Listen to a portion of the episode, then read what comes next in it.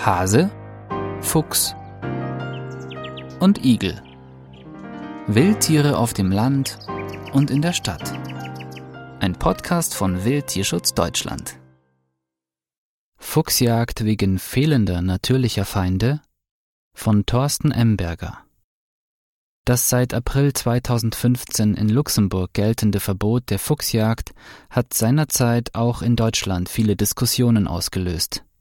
Immer wieder taucht dabei von verschiedenen Seiten die Behauptung auf, die Jagd auf den Fuchs wäre unumgänglich, denn er habe keine natürlichen Feinde und würde sich deshalb ungebremst vermehren. Die seit über 100 Jahren in jagdfreien Gebieten gewonnenen Erkenntnisse sprechen eine andere Sprache. Obwohl hier jagdlich nicht in die Fuchsbestände eingegriffen wird, nehmen diese dort nicht zu. Beispiel Nationalpark Bayerischer Wald. Hier würden Füchse im jagdfreien Teil über einen mehrjährigen Zeitraum beobachtet. Man spricht vom sogenannten Monitoring.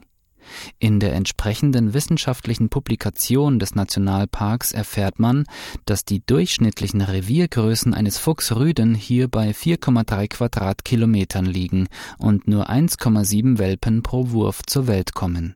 Die Ursache für die geringe Geburtenrate liege in der stabilen Sozialstruktur der Füchse.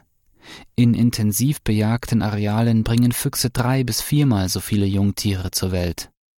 Als natürliche Feinde von Füchsen gelten Wolf, Luchs, Uhu und Steinadler. Einen entscheidenden Anteil in deren Beuteschema stellen Füchse aber nicht dar. Beim Luchs beispielsweise macht Fuchsfleisch gerade mal vier Prozent seiner Nahrung aus. Unter Berücksichtigung der relativ großen Reviere von Luchsen von 80 Quadratkilometer bis über 300 Quadratkilometer kommt man unweigerlich zu dem Schluss, dass deren Wirkung auf den Fuchsbestand viel zu gering ist, als dass sie eine regulierende Wirkung annehmen könnten.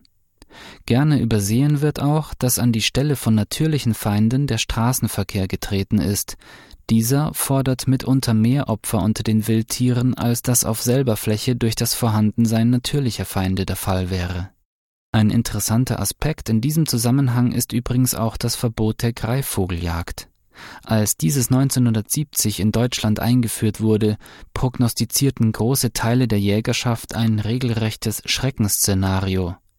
Der Bestand der Greifvögel würde bedrohlich ansteigen, sie würden Singvögel und Kleinsäuger in Deutschland binnen weniger Jahre gänzlich ausrotten. Sogar eine Bedrohung für den Menschen wurde allen Ernstes propagiert.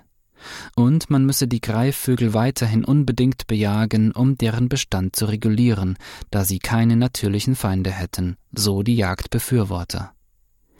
Seit über 50 Jahren nun dürfen Greifvögel in Deutschland nicht mehr bejagt werden, bis heute hat sich nichts von den furchterregenden Weissagungen bewahrheitet.